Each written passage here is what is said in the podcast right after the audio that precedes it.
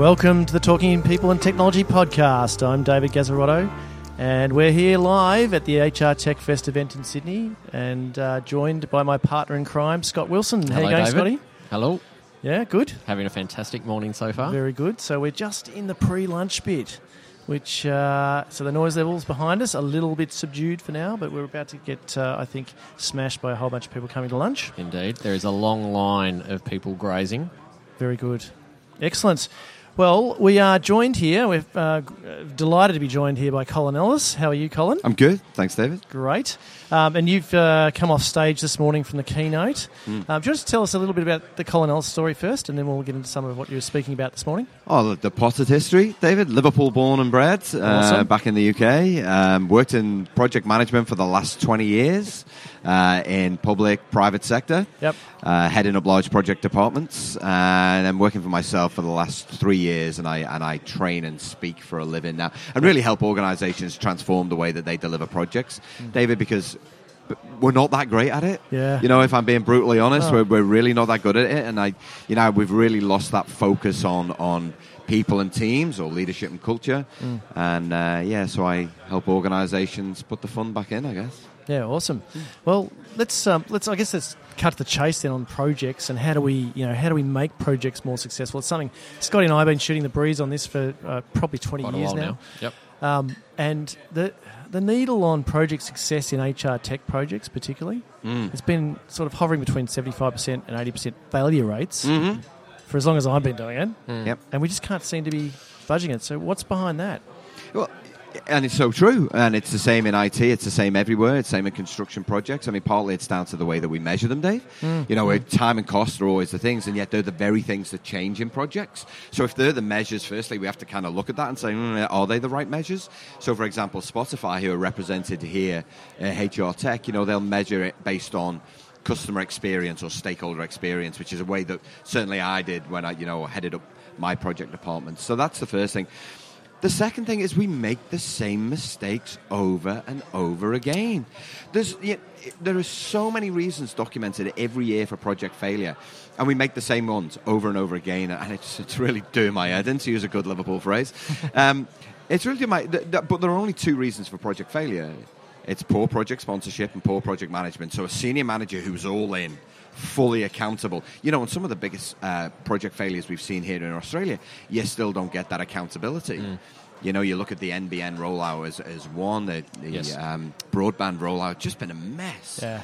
Um, and there's no accountability. And, you know, there are no people held to account for that. And, and so I think what we need to do is we make sure that senior managers understand what their role is and they do it well and then understand the make sure the project managers understand their role because principally they've got to build a team build a plan and deliver the project in that order always in that order Yeah, absolutely. so absolutely. let's um, sorry, Scotty, let's you go. Um, one of the one of the things that's fascinated me recently Hmm. is we're obviously um, organisations or products have moved to the cloud, and we're moving organisations um, to the cloud quite rapidly. What we're seeing is a lot of um, proprietary vendor methodologies and approaches for delivering those products.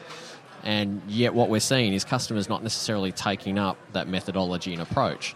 And I think it's largely contributing to why we're not delivering successful projects. We're not adapting our approaches for doing these things.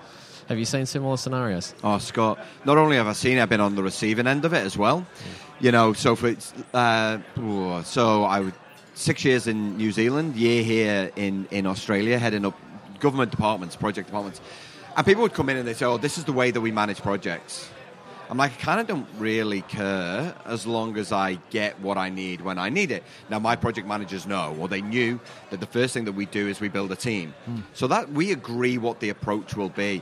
As soon as someone starts talking method to me, oh, it's going to be agile, it's going to be Prince 2, I know immediately there's a problem.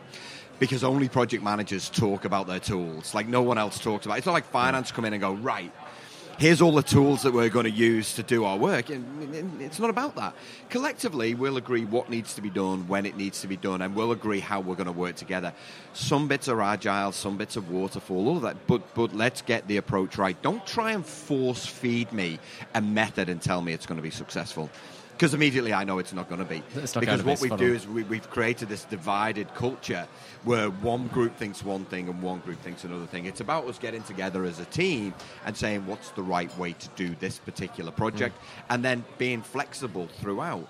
You know, and, and agile 12 set of 12 principles that we've turned into a process Hmm. only project management could do that you know i saw someone someone print it out and laminate it i was like no don't do that that's what we did with PRINCE2 look where that got us Oh, that's brilliant. yeah Oh, Well- I love it. So what? Um, so I guess I mean to me, projects are a bit of a microcosm of organisations. I mean, they're a form of organisation, right? So I, I presume what you've witnessed in the project world plays out quite often um, at an organisational level. yeah So what are some of the things that you've observed there that?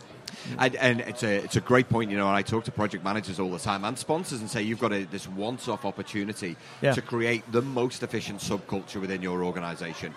So all of those things you moan about that your organisation doesn't do well, here's an opportunity for you to create something magical. And you know when you've done it because people want to join. They're like, "Oh, David, how do I get onto your project?" When you go into a project, or you know, for, for the times when I'm asked to work with organisations, and I, you know, ask them questions about their cultures and all this kind of stuff. When I see meetings not being run on time, when I see people being distracted on devices, uh, when I see senior managers who don't get involved in the planning process, you know there's a problem organisationally as well as at a project level. Yeah. Um, and yet, project managers and sponsors can become famous in inverted commas, and it's something that I used to do a lot of. Is just go in and run the best meetings. Yeah. All of a sudden, everyone's so, who's the new guy? I don't know, but he runs great meetings.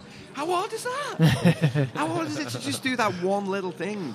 And they are, they are microcosms. And, and as soon as you start to see the culture mistakes at an organization level being played out at a project level, you know that you've missed an opportunity and you know it's going to fail. Yeah. You really do, and we want we we well, we don't want it. We need people to stand up and go, okay, I'm going to get good at doing this thing called culture. I'm going to build the best culture for my project possible. You know, if you build hmm. it, they will come. The whole field of dreams hmm. thing. Yep. Once you get that working, then other people are going to look at it and go, geez, Dave, what are you doing in your project? Because I'd love to do the same. Get people talking about it. There's a buzz. We create this vibrancy. Everything will be successful. Yeah. Yeah. Perfect. Um, I noticed within the uh, the description for your keynote, uh, you, you talk about the skills required for to lead digital transformation initiatives, and the fact that traditionally we don't necessarily train for those anymore. Can you can you talk to us a little bit about what do you think are the emerging skills required mm. for people to lead transformation initiatives? It's a great question, Scott, and and it, it's funny because the emerging skills are actually some of the skills that we used to have in project management before we became overprescribed on our methods. You know, so we talk a lot about soft skills, and I love what Seth Godin, a leadership or American leadership author, talks about it. He calls them real skills, Yes. and I love that. That's great, isn't yeah, it? Yeah, it's great, right? Yeah. It's great. The real skills you have, and there's a real focus on emotional intelligence. Hmm. The world that we live in now is quite different than the world even three years ago. Yeah. And so Totally. the skills that you need to develop have got to be different. Peter Achterstraat, the former Auditor General here in New South Wales, did a paper uh, two years ago about why public sector projects some, uh, sometimes fail. I mean, come on, come on, Peter, if you're listening, come on, they always fail. It was government funded. That's why he said sometimes. Yeah, that's right. and he talked about the fact that leaders today need a different set of communication skills. Now, project management, we are in the communication and relationship building business. So those skills have got to be the best they can be. And one of the things that I teach as part of my training is how to do this thing called variable communication. Right? So it's partly empathy. Hmm. So it's learning about another person in a way that you can adapt your style to deliver a message in a way that they want to hear, not a way that you want to say. Because flappy arm, excited Colin, right, Yeah. works a lot on flatty, flappy arm, excited other people. Yeah. But with introverts, software developers that I used to project management, they were like, "Can you shut up now? Yeah. There's no substance behind what you're saying. Where's the detailed plan?" Right? And I found out very quickly in my project management career that you have to have different ways of motivating different people. So empathy is big, right? Empathy is really, really big, and uh, you know, it's it's about understanding the behaviors. What are we good at? What are we not so great at? And then plugging those gaps.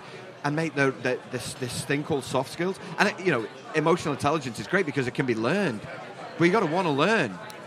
We Absolutely. got a, we got too many people who are carrying what I call emotional baggage, and they've been doing it for years, Hmm. you know, and they still see this thing called soft skills as- an unnecessary waste of time. Uh, but those real skills, as Seth Godin call them, they're the things. Yeah. You know what? And the PRINCE2, and the Agile. You know what? You can learn them in a weekend. Yeah, you know, I say to it, you've got to learn the methods. You've got that's that's all, that, what, that's what makes you kind of a professional project management. They're the technical skills, but without the people and team building skills to go will that done. Yeah. Not going to happen. It's like that. I look at that even more broadly. This, let's go to society level. Mm. I've got kids who I've got an my eldest going into high school next year, and there's all this push towards technical skills, the STEM stuff. I've got Yeah. a daughter going into the school system as well, and I think it's all fantastic.